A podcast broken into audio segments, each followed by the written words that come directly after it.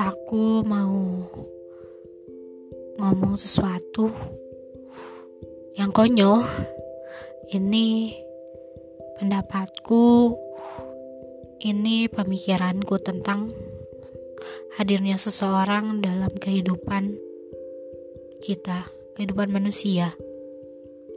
Ya, seseorang hadir dalam hidup kita itu sebenarnya hanya untuk memberi pelajaran, baik dia hadirnya lama maupun sebentar, tapi pasti memberi kita sebuah pelajaran.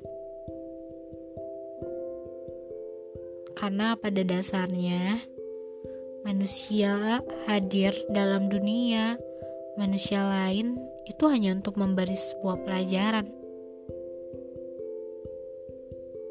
Pelajaran yang membuat manusia itu untuk kuat tiap harinya berada di bumi ini.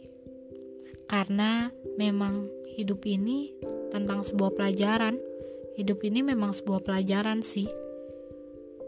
Karena setiap harinya kita harus terus mempelajari agar kita terus bisa menyelesaikan setiap masalah-masalah yang ada dalam hidup kita.